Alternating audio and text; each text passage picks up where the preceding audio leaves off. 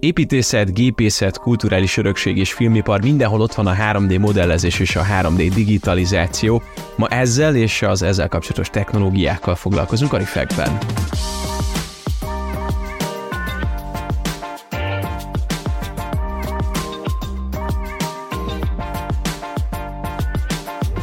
Fehér Andrással beszélgetünk a mai epizódban a 3D modellezés minden rejtelméről. Szerbusz András, köszönöm, hogy elfogadtad a meghívásunkat. Szép jó reggelt, nagyon köszönöm. Kicsit meglepett. Érdekes az, amivel foglalkoztok, és nagyon sokszor szerencsére tök pozitív hírek érkeznek a 3D modellezés és az épületek, meg mindenféle tárgyak beszkenelése világából. Ugye te villamosmérnökként végeztél, és maga az irodátok, mondhatom azt, hogy mérnök iroda? Na igen. Mert hogy nagyon sok minden gépészet, mérnöki tudomány épület gépészetet nem a tipikus IT szegmens, ugyanakkor mindenben megérkezik az IT. Egy kicsit kérlek a Menzor 3D-ről mesélj így a kezdetekről, hogy milyen volt az első pillanat, hogy hogyan állt össze az első csapat, amikor te megalapítottad? Hát azért ez ennél egy picit régebben kezdődött, úgyhogy a történelemben még jobban vissza kell menni. Én 3D technológiákkal, most hogy öregszem, mindig újra kell számolni, hogy akkor most hány évet kell mondani, hogy meg először 30 most már ott tartok, hogy most már 40-et kell mondani, sőt, időnként már lehet, hogy több mint 40-et. Először akkor kezdtem el foglalkozni. Villamosmérnökként kerültem egy olyan, az első olyan KFT-hez, amit úgy engedtek Magyarországon megalapítani, hogy volt benne külföldi tulajdon, na akkor még csak 49-51 arányban, de azért az, hogy, hogy volt benne külföldi, azért az nagyon meghatározta azt, hogy mivel foglalkoztunk, meg egyáltalán, hogy hol, hol dolgozhattunk, és, és mit csinálhattunk.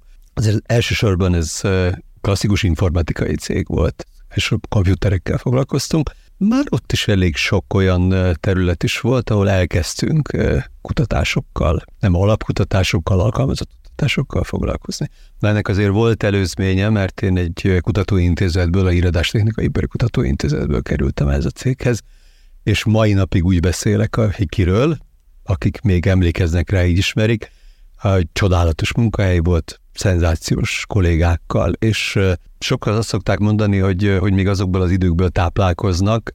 Én ezt teljesen komolyan mondom, hogy azoktól a srácoktól nagyon sokat lehetett tanulni, és, és sok esetben még, még most is élek belőle, és aztán ez is egy, egy fantasztikus időszak volt, amikor ennél a külföldi tulajdonú, részben külföldi tulajdonú cégnél dolgoztam, és az első ilyen 3D-s alkalmazások, ami ma már valószínűleg többen megmosolyogják, de akkor óriási kihívás volt. Emlékszem, a Hitachi keresett meg minket, akkor már ilyen két digitalizációval foglalkoztunk, röntgenképeket próbáltunk meg, hagyományos eljárással készült röntgenképeket digitalizálni. Egyébként ez sem egy egyszerű feladat. Ugye azok a szkennerek nem nagyon láttak bele abban nagyon sötét tartományba, ahol a röntgenképek úgymond még dolgoznak amikor fölrakják egy ilyen világító táblára a röntgenképet, akkor, akkor ott az orvos nagyon sok mindent lát, amit a normál szkennerekkel nem tudtunk igazán kihozni ebből a nagy feketeségből, és akkor ez volt az első ilyen kutatás, hogy tudunk-e olyan szkennel csinálni, amivel ebbe a fekete tartományba jól bele lesz látni. Valamennyire sikerült, tehát a hagyományosnál egy jobbat kínaiakkal, tajvaniakkal együtt dolgozva tudtunk egy ilyen szkennert csinálni. De a Hitachival uh, sztori az az volt, hogy ők látva hallva ezt a mi fejlesztésünket, akkor megkerestek minket azzal, hogy nem tudnánk-e a, a útrangos készülékeknek a, valahogy a 2D-ét, azt 3D-be megjelentetni. És ez azért több mint 40 éve volt. Ma egyfelől színesben, másfelől gond nélkül 3D-ben, és borzasztó látványos dolgokat lehet művelni az útrangos készülékekkel is, akkor pedig körülbelül ott tartottunk, hogy a hát ez, ez, ez nem fog menni, mert, mert olyan zajos a kép, és akkor ezzel el lehetett intézni, hogy ugye aki akkori útrangos felvételt látott, azt ugye tényleg nagyon zajos volt, tehát abból, abból 3D képet alkotni nagyon-nagyon nehéz volt. És már 24-25. éve dolgozom a 4G egyik elődjénél, a Humansoft Kft-nél, éppen most számoltam össze, hogy 25 éve dolgozom ott, az alatt 7 cégnél dolgoztam, de gyakorlatilag amikor nem költöztünk volna ide, oda, akkor mondhatnám, ugyanabban a székben ülök. Hát majdnem így van. És hét üzletágat vezettem, ez is érdekes, hogy a cégnél. És az egyik tevékenység, amit, amit végeztünk, az elmúlt 10-12 évre volt érvényes, akkor visszajött ez a, ez a kutatási dolog, és a 3D-ben jött vissza a, a kutatási igény.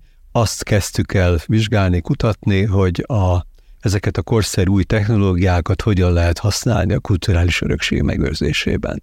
És akkor volt egy három éves csodálatos projektünk, ahol azt vizsgáltuk, hogy várakat, kastélyokat, régészeti lelőhelyeket, tárgyakat hogyan lehet, milyen technológiákkal hogyan lehet leszkennelni, hogyan lehet modellezni, és hogyan lehet látványosan, érdekesen bemutatni, és sok esetben még valami pluszt hozzáadni.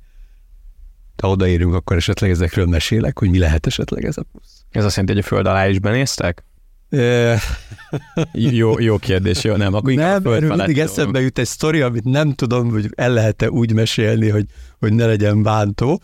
Ez a hova, hova tud benézni a szkenner, és hova nem. A föld alá is be lehet nézni, és arra is vannak olyan berendezések, amivel is a régészek ma már használják is. Mi csak az eredményét szoktuk néha látni, és, és van, amikor használjuk. Vannak olyan készülékek, amivel tényleg meg lehet állapítani azt, hogy mielőtt neki állnánk ásni, azelőtt érdemes-e ott kutakodni, találunk-e ott valamit. De azért mi elsőben azokkal a szkennerekkel foglalkozunk, amelyek ez a legegyszerűbb leírása a dolognak, amelyek úgy működnek, mint az emberi szem. Amit mi látunk, ezt a szkenner is látja.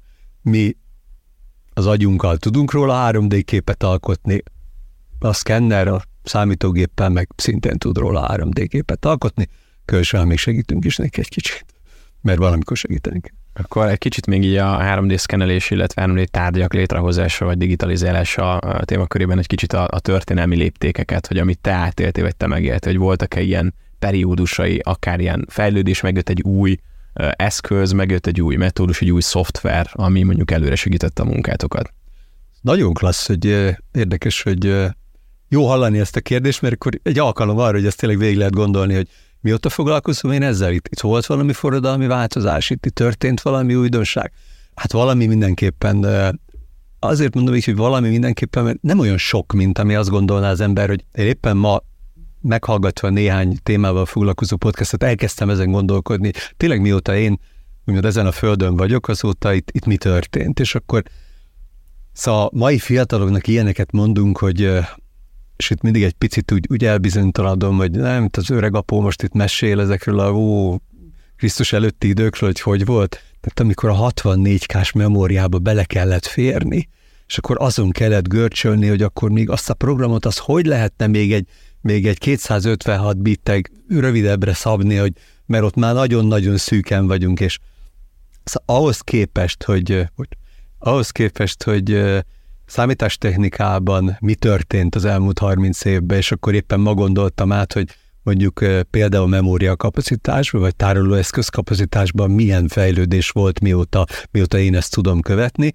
Az a technológia, amit mi használunk, azért ilyen forradalmi fejlődést nem lehet mondani. Tehát nem azt mondom, hogy, hogy nem történt, mert nyilván azért történt változás, de, de az, hogy, hogy fenekestől fölfordult volna a világ, azért nem. Nyilván finomodtak, gyorsabbak lettek, pontosabbak lettek, ezek elsősorban a, a paraméterek, amivel találkozunk, de azt kell, hogy mondjam, hogy ami legelőször használtunk szkenner, azzal készült állomány, meg a mostani között, nem azt mondom, hogy nincs különbség, de azért olyan egetföldet rengető dolog nincs benne. Tehát azért régen is tudtunk nagyon jó felvételeket csinálni.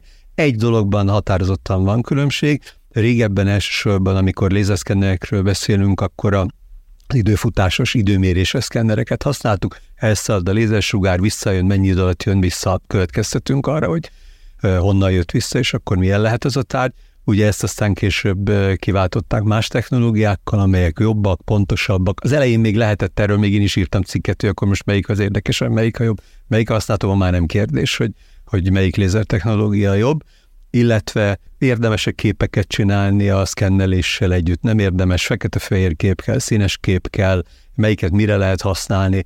Ez is olyan volt, hogy az elején lehetett ezen vitatkozni, hogy le, lehet, hogy olyan finom lesz a, a lézerszkenneres állomány maga a pont felől, ami keletkezik, hogy az már önmagában jó, de azért éppen most aktuális problémánk az, és problémánk kihívás, feladat, hogy, hogy igenis kellenek azért a hagyományos felvételek, mert, mert azért ez a pontfelő tud olyan bonyolult lenni, és annyira nem azt mondom, hogy áthátazatlan, de időnként nehezen értelmezhető, sokat tud segíteni egy kép, hogyha meg tudom nézni, hogy így néz ki a pontfelő, így a kép. Jó, akkor már értem, hogy mit látok a pontfelőt. Most beszéltem a, a lézeres technológiáról, amit általában épületfelmérésekhez, ritkán nagyobb gépek felméréséhez használunk, nagyobb egységek is, tehát tudom én, mértünk már üveghegyet is, mondjuk lézerszkennerrel, vagy földcsúszamlást, vagy, vagy kőmozgást próbáltunk hosszabb távon elemezni, vizsgálni. De van egy másik technológia, és ez a vetített fényes eljárás, amikor változó szélességű patternt vetítünk a tárgy felületére, változó fényességű és fekete-fehér, és ahogy a, a fénysugár eltorzul a tárgy felületén, azt mérjük, és abból következtet a számítógép arra, hogy akkor most milyen tárgyat lát. Mi a leggyakoribb dolog, amit be kell szkenelni, vagy mi, ami a legtöbb munkát adja? Hol van erre a legjobban szükség? Mert így a hétköznapokban lehet, hogy én se gondolok bele, hogy amúgy ezhez elengedhetetlen volt az, hogy mondjuk egy ilyen munka létrejöjjön.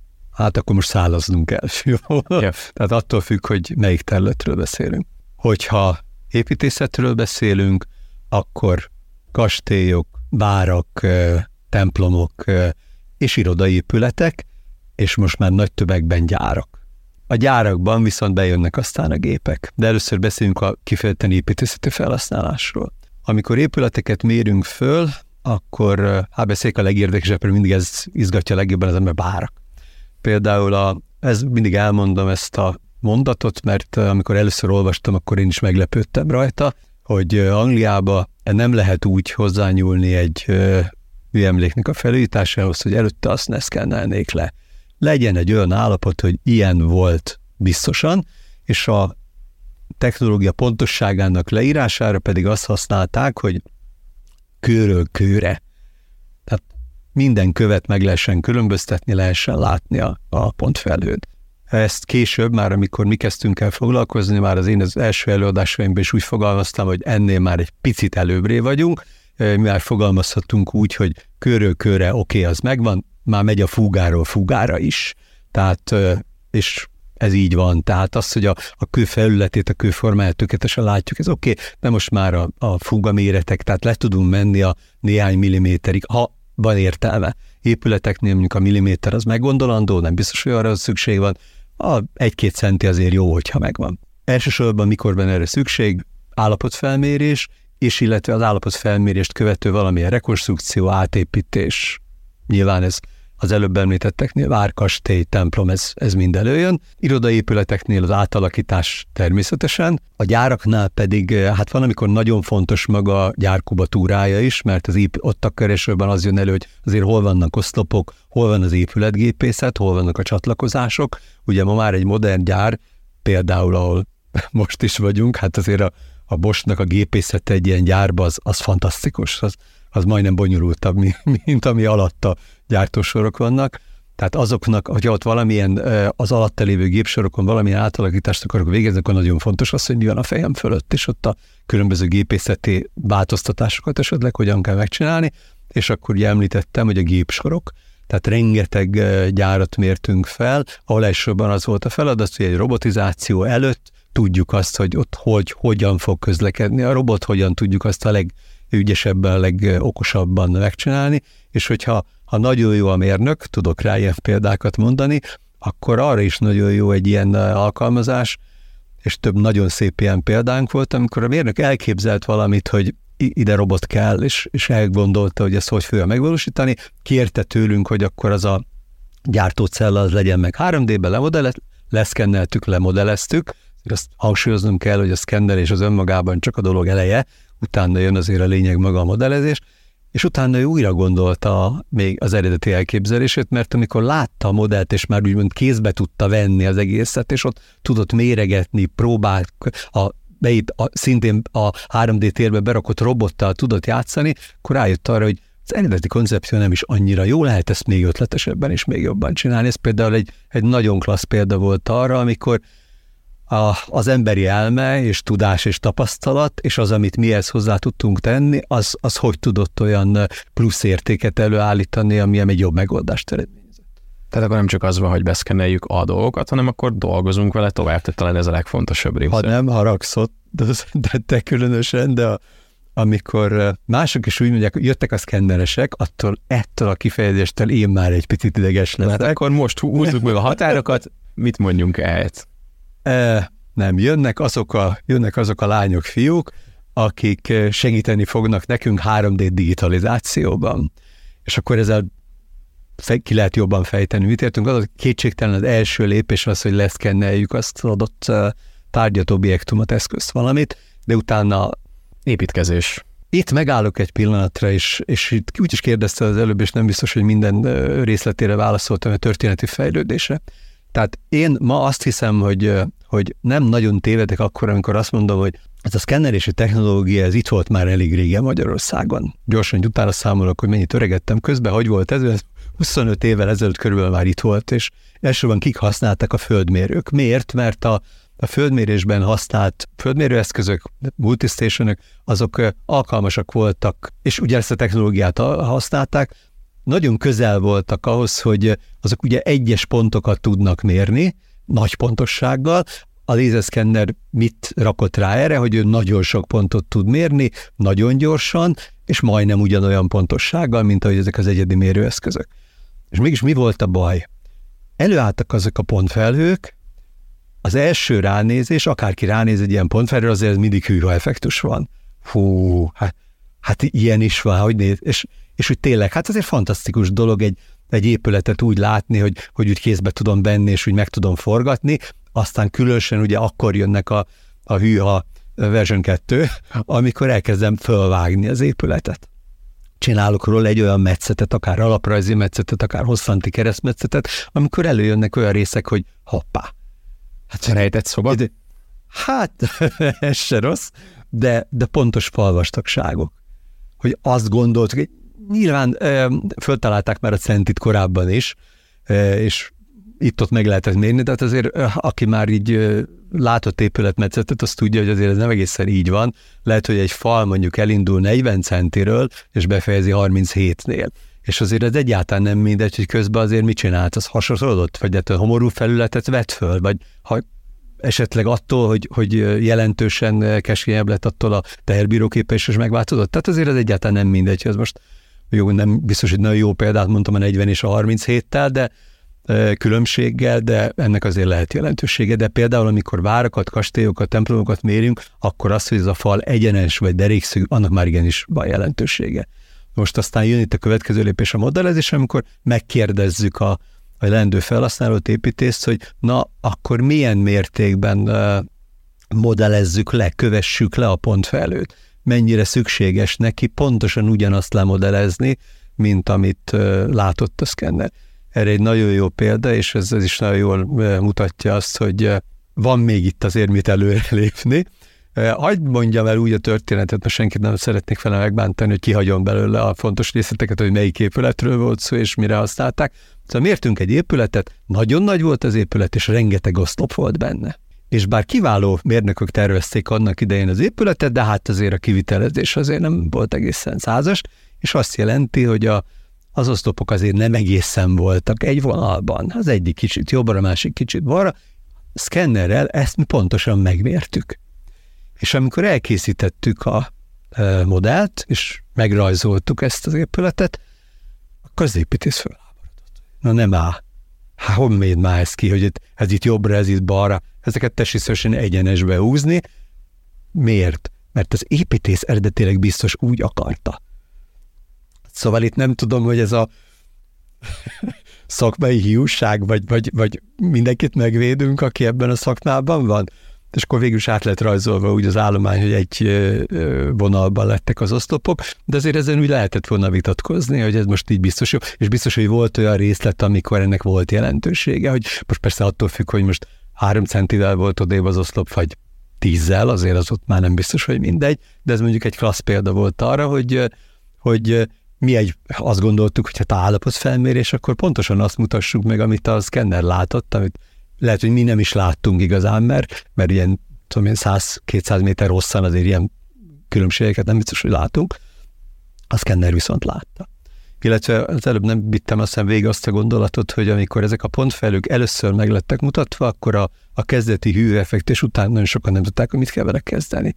kiörömködték magukat, de érdekes, de látványos, de igen, WhatsApp, mi, mi a következő lépés? Most akkor ezzel mit csináljak? És azért itt jön az, hogy, hogy ezeket a pontfelőket értelmesen felhasználni, tehát modellezni, és a modelleknél azért egyfajta mérnöki tudást is belevinni. Szóval annélkül azért ez nem működik. Ez, és azt kell mondjam, hogy az elmúlt, és már több mint húsz év alatt, mint ezzel foglalkozunk, azért itt nem sok minden változott. Most itt lehet beszélni arról, és itt a folyosói beszélgetésben esetleg előjön, hogy na hát most már itt van a mesterséges intelligencia, hát akkor miért nem dobjuk be azt is, és még ne is szaladjak előre annyit, amikor amikor valaki olyan, és valakivel beszélünk, aki nem annyira tájékozott a technológiában, akkor mindig megkérdezi, hogy hát hogy, hogy a mai világban nincs olyan eszköz, olyan program, olyan eljárás, ami a pontfelőből azonnal csinál modellt. Hát nincs. Maradjunk annyiból, hogy nincs. Mindenki mondhat, amit akar, mindjárt mondok rá egy egyszerű példát is, hogy ez miért nem működik a gyakorlatban. Persze egyszerűbb dolgokat ö, aránylag gyorsan meg lehet oldani. Tehát tényleg, hogyha egy, egy falról egyébként úgymond a vak is látja, hogy az sík és az fal és az nem más, akkor aránylag könnyű megtanítani a, a számítógépet és arra programot arra, hogy igen, ezt a kettőtől három méterig ezt a darabot, ezt és falnak értelmezni, és akkor annak meg lehet rajzolni. Ott van az az oszlop, annak az oszlopnak is egy normális négyzetes téglalapalú keresztmetszete van, el fogja találni, meg lehet csinálni. Igen, csak mi van, hogyha az oszlop mellett közelébe volt egy hűtőszekrény? Lehet, hogy a mesterséges intelligencia vagy a program azt a hűtőszekrényt, ami nagyon hasonlít egy oszlopra, akkor valami építészeti elemként fogja kezelni. Most akkor nem menjünk bele a beépített szekrények problémájába, hogy akkor most tökéletesen beépített szekrény 40 centis falból lesz egy 80 centis, vagy 100 centis, az már egyáltalán nem mindegy, de és rengeteg egyéb dolog is. Tehát egy egy ilyen térben, benne a kis stúdióban is, hogyha körbenézne egy, egy szkenner, azért itt, itt néhány butaságot biztos, hogy utána alkotna. Például az üvegfelületekből nagyon, nagyon érdekes dolgokat tud csinálni, amiből aztán az ember nagyon jó előadást tud tartani, mert uh, leszkennelünk egy templomot, és akkor egyszer csak leveg ott valami a levegőbe, és akkor nem akarok senkit megbántani, de nem biztos, hogy a Szentlélek van ott, hanem egy tükör úgy viselkedett, hogy, hogy valahová kivetített egy darab pontfelhőt, és, és akkor ott egyszer csak valami repül, ami nyilván nem madár volt és semmi egyéb, hanem, hanem ott valamilyen optikai, fizikai trükk következményeként keletkezett valami, ami nincs ott. Eszembe jutottam úgy egy, egy ilyen urban legend, nem tudom, lehet, hogy erre ti tudtok választ, hogyha itt Budapesten a Bazilika előtti téren, a tér közepére állsz, és felnézel, akkor a kupola az valamelyik irányba el van tolva. És ugye itt az a kérdés, hogyha tényleg a tér közepén állsz, hogy a tér van rosszul fel, nem tudom, rajzolva, vagy le térkövezve, vagy a kupola van eredetileg az épülettel egy kicsit balra vagy jobbra. De akkor ezt így... Talán valaki emlékezik rá, hogy azzal, az upo, azzal a kupolával azért volt egy kis probléma, már az első alkalommal is, hiszen akkor beomlott. Á. És azért az egy az egy érdekes dolog, azért ez biztos nagyon fájt az építésznek annak idején, tehát könnyen elképzelhető, hogy tényleg nem tökéletes. De nem tudom, hogy városi legende vagy sem, majd egyszer oda menjünk a szkennerrel és megnézzük. A szkenner biztosan látni fogja, hogyha valami nem stimmel. Na, én erre nagyon kíváncsi vagyok, ez jutott első körben eszembe. Másrészt pedig ugye mondtad, hogy utána 3D modellezni kell, és hogy, hogy ugye ott van a, hogy fogalmaztál, ez a pont, felhő. Pont felhő, csak hogy, hogy ezt hogy képzeljük el.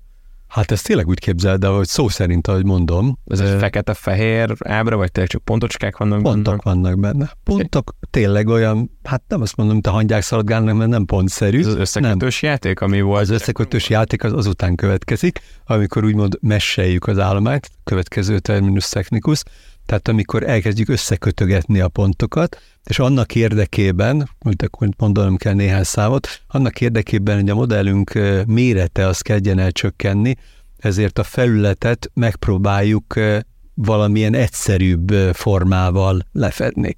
És az előbb mondtam, ott, ahol síkok vannak, akkor azokat utána már ne sok millió ponttal próbáljuk meg ábrázolni, hanem, hanem csak néhány ponttal, hiszen a síkot akkor már néhány ponttal is meg lehet fogni. Jó, ez is szóba került, mert akkor meg tudom említeni azt, hogy ez ez, ezzel úgy mindig el szoktam mondani, mert, mert ahogy valaki gyorsan számol fejbe, akkor rájön, hogy atya világ azért itt micsoda számokról van szó. Szóval mi szkennereink egy másodperc alatt egy millió pontot tudnak rögzíteni. Egy másodperc, egy millió pont. Igen, de hat percig mérnek, mondjuk. Akkor azt ott rögtön lehet szorozni, hogy igen, de hát hat percig mérünk egy álláspontból.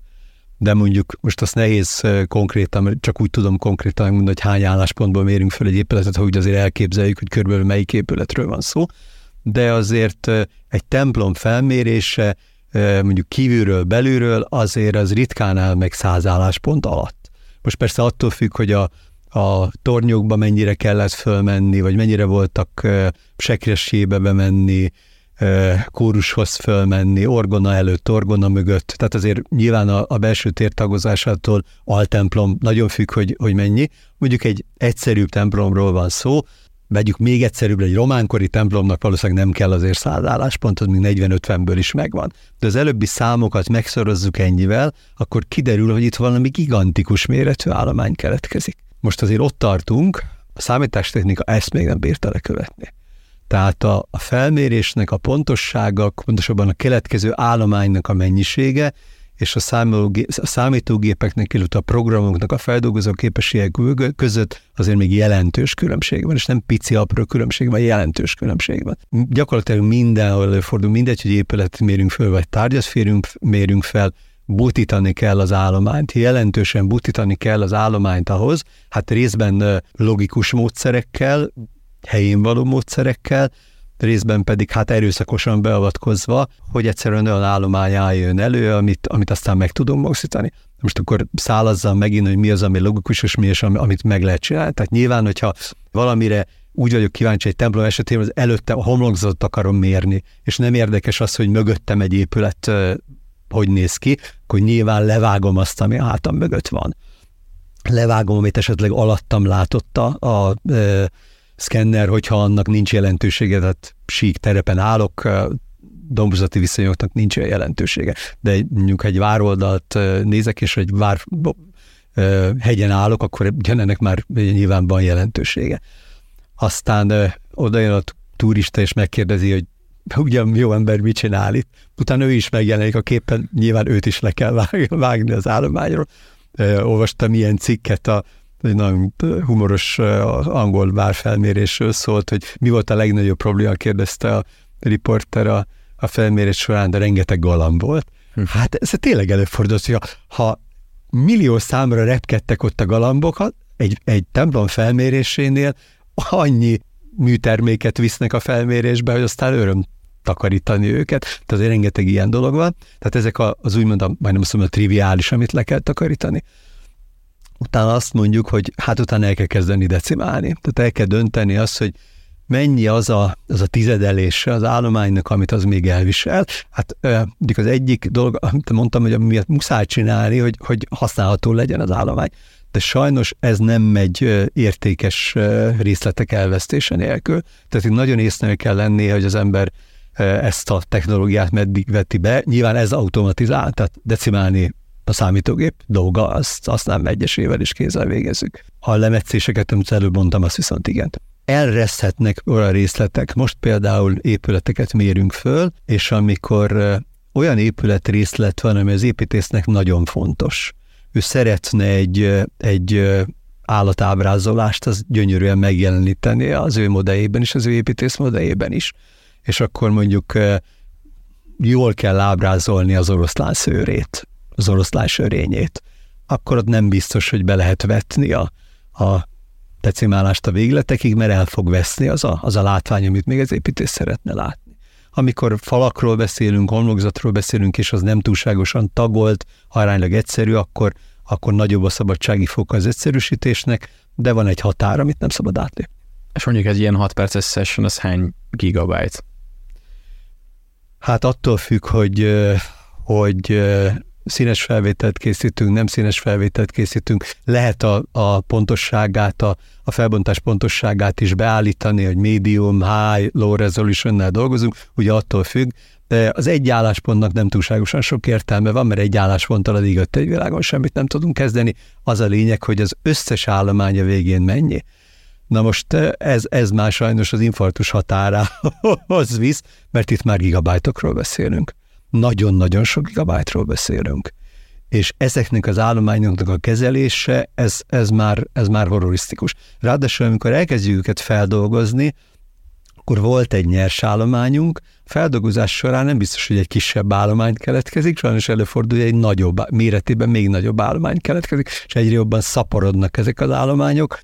Ez egy nagyon nagy probléma ezzel. Ugye most rengeteg olyan munkánk van, ahol, ahol hatalmas méretű állományaink vannak, és mindig hezitál az ember, hogy le kéne törölni dolgokat, mert az egy rossz mérés volt, azt nem tudom használni, azt tudom, hogy de nem merem megnyomni a delete gombot, mert uh, ahogy az általában szerintem a mindenki praxisában előfordult, hogy amit ma letörlök, arra holnap biztos szükségem lesz. És akkor mindig az van, na jó, ne töröljük le, akkor, akkor hozzunk ide még egy Winchester-t, és csináljunk egy biztonsági mentést, de ezt se lehet végtelenségig csinálni. Tehát ez szerintem az egyik legnagyobb problémánk, az adott űrületes mennyiségű, és itt sajnos lehet használni a legdurvább jelzőt is. Horrorisztikus mennyiség keletkezik, és ennek a tárolása, az egyre nagyobb gondot okoz, különösen amikor nem arról van szó, hogy egy hónapban egy épületet mérünk föl, egy hónapban ötöt mérünk föl, vagy tizet mérünk föl, mostanában előfordul. Ugye próbáljuk megfogni ezt a dolgot úgy, hogy ez valamilyen szinten adat és környezet terhelő, hogyha ennyi adat keletkezik, és ugye minél több Winchesterre, minél több szerverre van szükség. De van-e esetleg ennek a 3D metódusnak egy olyan betülete, ami viszont azt irányoz elő, hogy ez környezetvédelemben előre tör, segít, valamit megold abban, hogy mondjuk ne legyen akkora környezetszennyezés, tehát mondjuk egy felújításhoz hozzájárul-e, vagy akkor azt így csínyán kimondhatjuk, hogy maga az, hogy ilyen sok adat keletkezik, az mondjuk... Lehet, hogy most egy kicsit azért beúsztál a cső, és erre úgy, ez ma elég sok minden ugye az eszembe járt, hogy hogy itt környezetvédelem kapcsán esetleg mi kerül szóba, de pontosan az, hogy a mi adatainkkal mennyire szennyezzük a környezetet, bocs, ezen, ezen még nem kezdtem el gondolkodni. Ezen szerintem sokan nem gondolkodnak, tehát van egy céges tárhely, ami mit tudom, 100 terabájt, mindent oda pakolunk de azoknak a Winchestereknek energia kell, mozgatni kell, hogyha rálépünk, mint a VPR-ről távolról, akkor is így valahol az van, létezik a Földön és lehet, hogy amúgy sokkal kevesebb ilyen tárhelyre lenne szükség. Bocs, visszalövök, mert közben eszembe jutott, hogy lehet, hogy van abban valami igazság, és ezt el lehet kezdeni szálazni, de én inkább azt mondom, hogy én attól ma egy kicsit jobban tartok, és szerintem nem menjünk ebben nagyon bele, mert nem értek hozzá elsőben azért. Talán jobban terheli a környezetet. Ez a mindent mérjünk, és aztán majd kiderítjük, hogy az mi mindenre jó. Szóval engem ez sokkal jobban zavar. Szóval én tudom azt, hogy, hogy ebben tényleg van igazság valahol, hogy minél több adatunk van, annál több lehetőségünk van arra, hogy aztán abból valami okos következtetést vonjunk le. Igen ám, de, de rengeteg olyan dolgot mérünk közbe, amiről aztán kiderül, és kérdés, hogy mikor derül ki, és addig ugye már, már terheli a környezetet, mert az is tárhelyet fog foglalni, hogy ezt, de ezt teljesen fölöslegesen mértük. Tehát volt egyszer egy ilyen megkeresés, és meg kell mondanom, nem tudtam hozzá jó arcot vágni. Valamilyen betongyártás kapcsán kerestek meg azzal, hogy hogy szereljünk föl ezerféle szenzort a betongyárba, de odáig, hogy, hogy mérjük az oldolgozónak a pulzus számát, a, a vércukor szintjét, vagy nem akarok túlzásokba esni, de, hihetetlen mit fantáziáltak mert nem lehet tudni, hogy ha az az ember aznap nem volt a legtökéletesebb állapotba, akkor lehet, hogy azt az adalék anyagot, amit még beletesznek a, a készülő betonba, az túlmérte vagy alulmérte, és aztán amikor kiszállították a helyszínre, vagy hónap múlva derült ki, hogy az a beton az, az mégse az, a, amit eredetileg terveztek. Azt mondom, hogy a, a gondolatmenetben van ráció, de most mondtam, hogy visszalők, azért gondoljuk el, hogy hát azért az talán még odébb van, amikor a, a dolgozóknak a különböző vitális paramétereit elkezdjük méregetni ahhoz, hogy akkor ez most hogyan hat ki a termelésre, vagy a gyártmány minőségére. Arról nem beszél, hogy ennek most a jogi részeit, ezt lapozzuk is. Egy dolgot még nem említettünk, az a filmipar, mert úgy tudom, hogy ehhez is van közöttök. Gondolom itt főként díszletek tervezésénél fontos ez, vagy akár lokációk felkeresése, hogyan tudunk oda egy zöld falat felhúzni, lesz abból forgatási helyszín, vagy mibe tud segíteni az, amivel ti foglalkoztok? Az az igazság, hogy tényleg elvesztünk. Ott az elején elkezdtem beszélgetni az építészről, aztán a gépészetet is kihagytuk az egész történetből. Épületgépészet egy picit benne volt. a filmipar az mondjuk jogos, mert az általában végén jön, mert ugye az a, talán a legérdekesebb. Én azért még nem hagynám ki a kulturális örökség megőrzés bemutatását, mert mondjuk villamosmérnök ide-oda, magamról beszélek, azért az egyik kedvencem. Szóval a kulturális örökség megőrzés és a látványos bemutatása azért ezzel kapcsolatban hagy mondjak majd egy-két példát, mert azokat imádom. De filmipar. Nyilván ez, ez a, a legpopulárisabb, és akkor mindenkinek fölcsillan a hogy hú, filmipar 3D. Szóval az a döbbenet, hogyha ma végignézed a, ugye az emberek nem azzal szoktak a film nézése után foglalkozni, hogy végignézik a stáblistát, és elkezdik bogárászni, hogy akkor ott mi van, de ma már nem tudok olyan filmet megnézni, jó, most már ki vagyok rá élezve, és nyilván végignézem, hogy volt-e benne olyan VFX koordinátor, VFX supervisor, aki az ilyen virtuális effektekkel és a minden, minden olyan 3D dologgal, ami, ami valahol a, a valóság meghamisítása, vagy, vagy kiterjesztése, vagy mindegy, hogy hogy nevezzük, ilyen szakember volt a filmbe bevonva.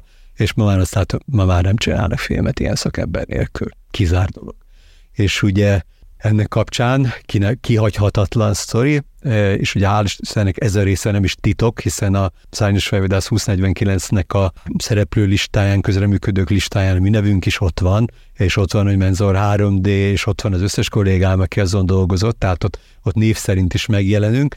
Nekem óriási élmény volt, meghívtak a díszbemutatóra, és nekem volt hűha effektus az, hogy na nem már, hogy nincs egy olyan jelenet, amihez ne látnám, hogy mit tettünk hozzá.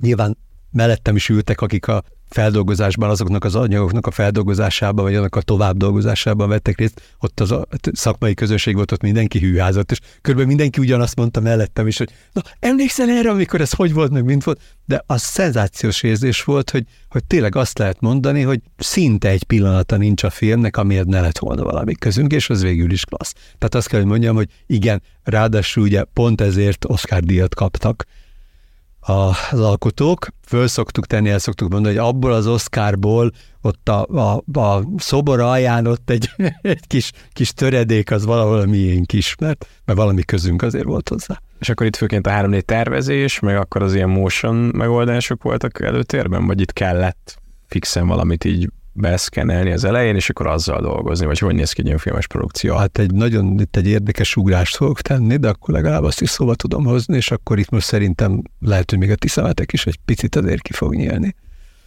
Amikor itt a e, filmiparos dolgokkal elkezdtünk foglalkozni, akkor, e, akkor jött elő az a dolog, és ennek még óriási jövője van, tehát ez, ez még itt lesz, hogy különösen az akciófilmekben, ahol óriási nagy látványok vannak, ott azért a színésznek azt, az az előbb mondta, ott a zöld paraván előtt ott eljátszani, hogy innen most rágurk egy oroszlán, onnan jön egy anakonda, és éppen rátekedik a lábamra, és egyébként meg 16-an tüzelnek rám gépfegyverből, ezt, ezt azért úgy, úgy érzékeltetni abba a zöld térbe, azért az egy kicsit nehéz.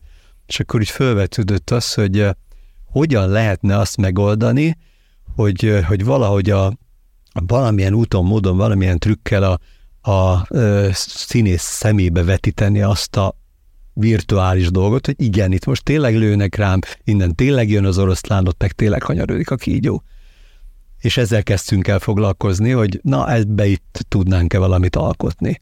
És szerintem ezen a területen még, még óriási lehetőségek vannak, és ilyen lesz. Tehát ha, ha valahol haszna és értelme van ezeknek a, a kicsit ma még olyan futurisztikusnak tűnő dolgoknak, akkor ezen a területen van. De hogy mondjak például egy nagyon gyakorlati dolgot, eh, talán lesz ilyen projektünk, talán lesz ilyen lehetőségünk, ugye rengeteg, eh, rengeteg tárgyat használnak a, a filmekben. Eh, ezeknek a tárgyaknak a, a 3D szkennelése az egy olyan dolog, hogy, hogy az nagyon hasznos tud lenni, hogyha, hogyha úgy tud a, a filmes dolgozni, hogy, hogy azt a tárgyat esetleg rögtön megkapja 3D modellbe is, és, és rögtön be tudja építeni a, a filmjébe valamilyen trükkel, valamilyen, valamilyen jelenetbe az beépítve. De itt vannak például a karakterek. Nagy tömegű jelenet. Jó lenne, hogyha abból ö, azt 3D modells lezett figurákkal is meg lehetne eleveníteni, ehhez viszont az kellene, hogy, hogy azok a karakterek azok 3D-be is megjelenjenek. Ez például, hogyha nagy tömegbe meg tudjuk, gyorsan meg tudjuk csinálni, akár a statisztákat, akár a főszereplőt különböző szerelésben, különböző maszkal, különböző kikészítésben gyorsan meg tudjuk csinálni, és 3D-ben át tudjuk adni a filmesnek, az nagyon hasznos tud lenni. Hát a játékokról meg nem is beszélve, például most volt egy olyan, ebbe is voltak magyarok, emlékeim szerint, hogy egy-két hollywoodi színészt tényleg így durván beszkeneltek, és akkor onnan abból egy számítógépes játék karaktert hoztak létre, és igazából vagy például most mesélünk arról, hogy ugye Bruce Willis eladta a jogait az ő deepfake bármilyen verziójára, biztos, hogy ő is beült egy bármibe, ahol átszkenelték az utolsó kis, nem tudom, májdarabjáig, vagy bármíg. Így ha beszéltünk arról, hogy mi lesz a jövője ennek a technológiának, ezek így előjönnek, vagy előtt Sajnos. Hát én azt én idősebb ember létére hagy fogalmazzak úgy hogy, hogy sajnos igen.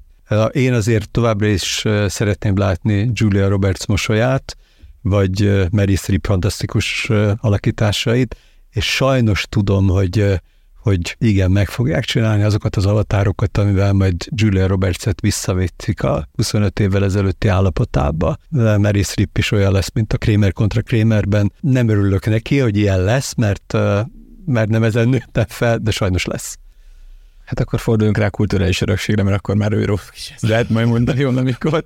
Te meg azt mondtad, hogy ezt nagyon szereted. Uh, a kulturális örökségben uh, milyen, milyen uh, feladataitok voltak? Tehát, hogy nem tudom, be kellett szkenelni a magyar koronát, a jogarc? Majdnem. Majdnem, de aztán a koronahőrség ezt megakadályozta nehéz lett volna megoldani, társadalmi biztonságtechnikai okai voltak, meg, meg nagyon sok technikai probléma is, ami, ha koronáról beszélünk, azért ott van egy-két kihívás. A fényes arany az egy dolog, de abba a drága kövek azért az, az bármilyen technológián, ami, ami valahol fény alapú, ott azért a drága kövek tudnak meglepetést okozni, az nem olyan egyszerű. Ma azt mondom, hogy ott a fotogrametria, az, az lehet, hogy többet rúg még egy labdába de hát amiről nyugodtan lehet beszélni, és jó, hogy drága kövek nincsenek benne, de azért szakmailag óriási kihívás volt, és azok a kollégáim, akik tényleg szó szerint éjjelüket, nappalokat hónapokon keresztül együtt töltötték a szeúzókincsel, azért sokat tudnának mesélni arról, hogy ez egy milyen kihívás volt. Szóval a szeúzókincset tudományos igényel mértük föl, tehát alapvetően ugye annak a tudományos bizottságnak, ki a szeúzókincs különböző aspektusú vizsgálatával foglalkozik. Annak a bizottságnak a munkáját segítettük azzal, hogy elkészítettük a, a lehető, az adott technológiai körülmények között a lehető legnagyobb felbontással ezeknek a tárgyaknak a, a szkennelését, illetve a 3D modelljét, amivel aztán fantasztikus dolgokat lehetett művelni, vagy milyen mondok belőle egy-két példát, de miután az előbb szó, beszél, szó került már arról, hogy hogy ezeknek a, a modelleknek a felhasználhatósága, az a kollégám, aki a Nemzeti Múzeumban erről tartott egy előadást, ma már ő vezeti azt a céget, amiről itt beszélünk, ezt a bizonyos Menzor 3D-t, ő úgy fejezte be az előadását, hogy, hogy arra hegyezte ki, hogy nagyon jó, hogy ezt megcsináltuk, de igazán majd a utódaink fogják ezt tudni jól használni, mert addigra lesz olyan számítástechnikai kapacitás, amivel azt a pontosságot, azt a felbontást, azt a részletezettséget, amit mi megcsináltuk, azt ők majd tudják használni. Na jó, persze mi is tudtuk használni azért nagyon sok érdekességre, egyet-kettőt kiemelnék belőle. Az egyik az, hogy azért egy ilyen tálat fűrészsel ketté vágni, attól azért több régész és gyakorlatilag mindenki szívbajt kapna. 3D-ben ketté fűrészelni a tárgyat, ez nem egy feladvány, és akkor pontosan látjuk a keresztmetszetét. Itt azért ez egy élmény úgy ránézni arra, hogy Na most akkor itt jönnek az ilyenek, hogy hát lehet, hogy ez pontosan szimmetrikusra akarta annak idején az ötvös, de hát azért látszik, hogy azért nem tökéletesen sikerült, vagy a, a falvastagsága sem mindenütt egyenletes. Attól még gyönyörű, de ténykérdés. Kettő. Illatszeres edény. Kiterített palástja. Ugye, hogy tudnánk kiteríteni a palástot? Ketté vágjuk, aztán szépen kalapáccsal addig ütögetjük, amíg lapos nem lesz, és akkor lehet látni, hogy a illatszeres edénynek, vagy a különböző korsóknak a felületén milyen történet van. Én mindig azt szoktam elmesélni, ugye többször vezettem tárlatlátogatást is a Szeúzó Kincset bemutató múzeumban, hogy ha én meg akarom nézni azon a tárgyon a történetet, akkor azért tudjam értelmezni, hogy tízszer biztos, hogy körbe kell szaladnom a tárgyat De most azért ez nem olyan egyszerű.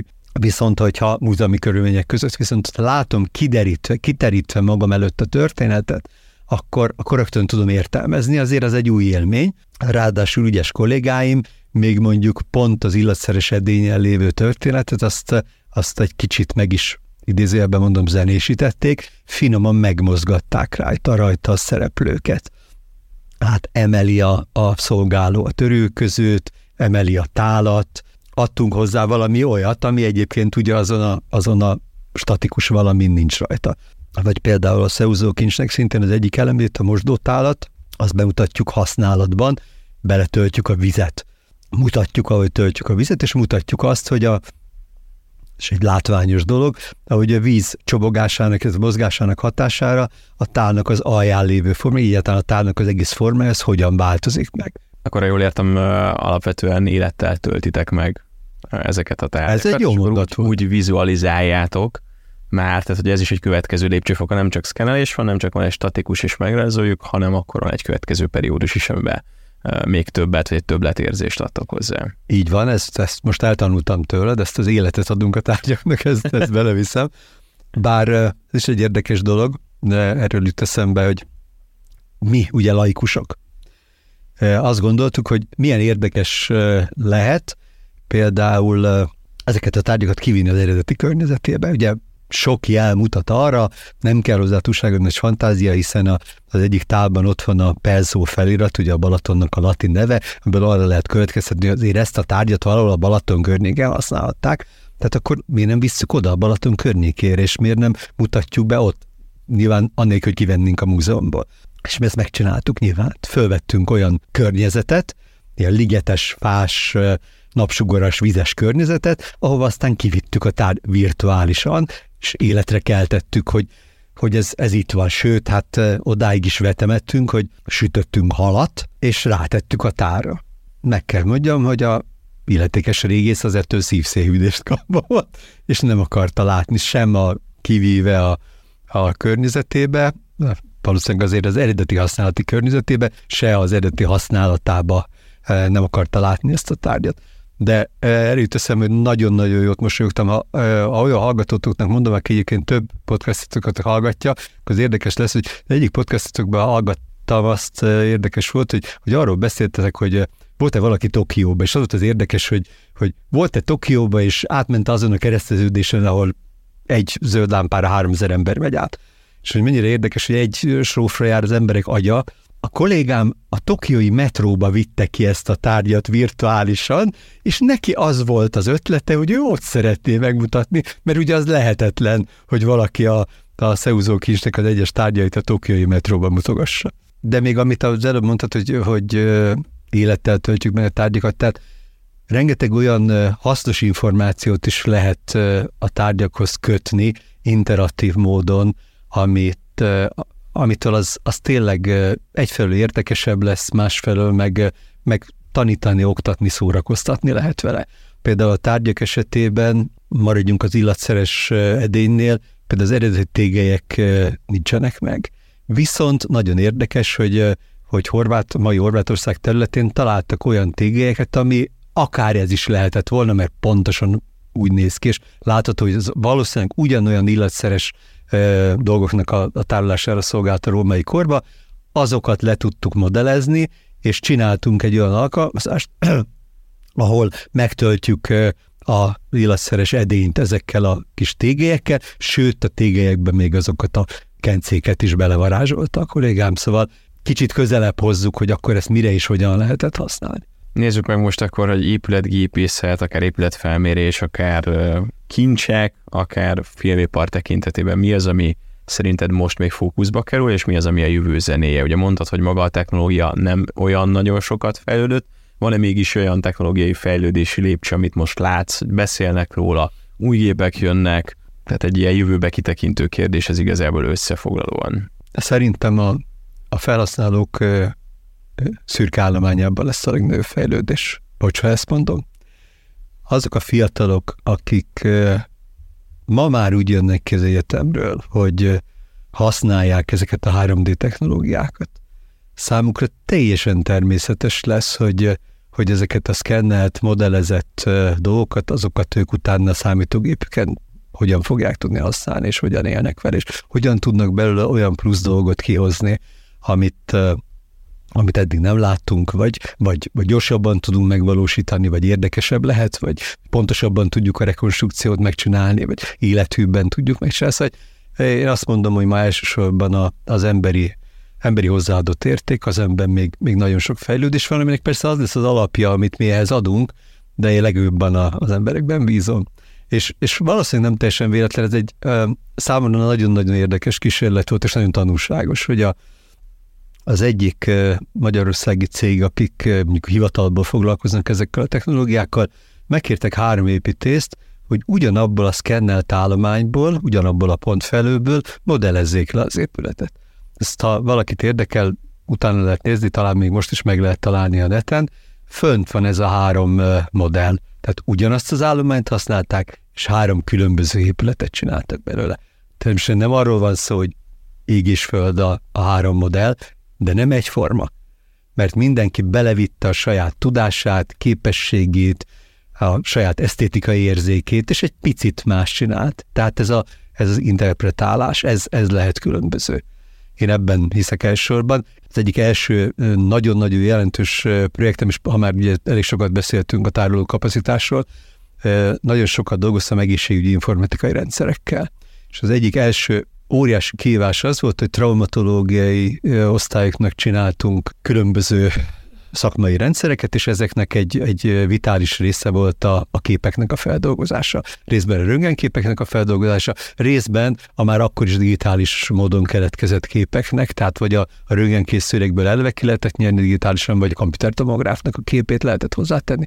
És itt nagyon hamar beleszaladtunk abba a problémába, hogy természetesen egy hétvégi ügyelet alatt sokkal több kép keletkezett, mint hányat mi több hónapon, vagy akár több éven keresztül, azért ugye egy traumatológiai eset az nem néhány hónap alatt zájlódik le, ugye ott a betegnek akár több évig is vissza kell járni a kórházba, és jó megtalálni az eredeti felvételeket, jól látni, hogy hogyan gyógyult az a seb, vagy, vagy hogyan fort össze az a csont, és akkor nem tudtunk már visszanyúlni egy idő után a több évvel ezelőtti felvételeket. Ma ez már kérdés?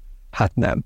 Nekem nem találom otthon a öt évvel ezelőtt rólam készült CT-t, hát elmegyek a szolgáltatóhoz, és azonnal leveszi nekem, és ide hagyja levezen. Ez ma már nem, nem kérdés. Na most ugyanez, ugyanez a fejlődés fog szerintem előállni a mi területünkön is. Elsősorban a tárolókapacitás lehetővé teszi azt, hogy hogy nagy állományokat meg tudjunk őrizni, ne kelljen csak azért csökkenteni a méretét, mert már nincs hely, illetve biztos, hogy gyorsabbak lesznek a gépek, és ezeket a úgymond eredeti állományokat is fel fogják tudni dolgozni, anélkül, hogy, hogy esetleg rontanánk a minőségük.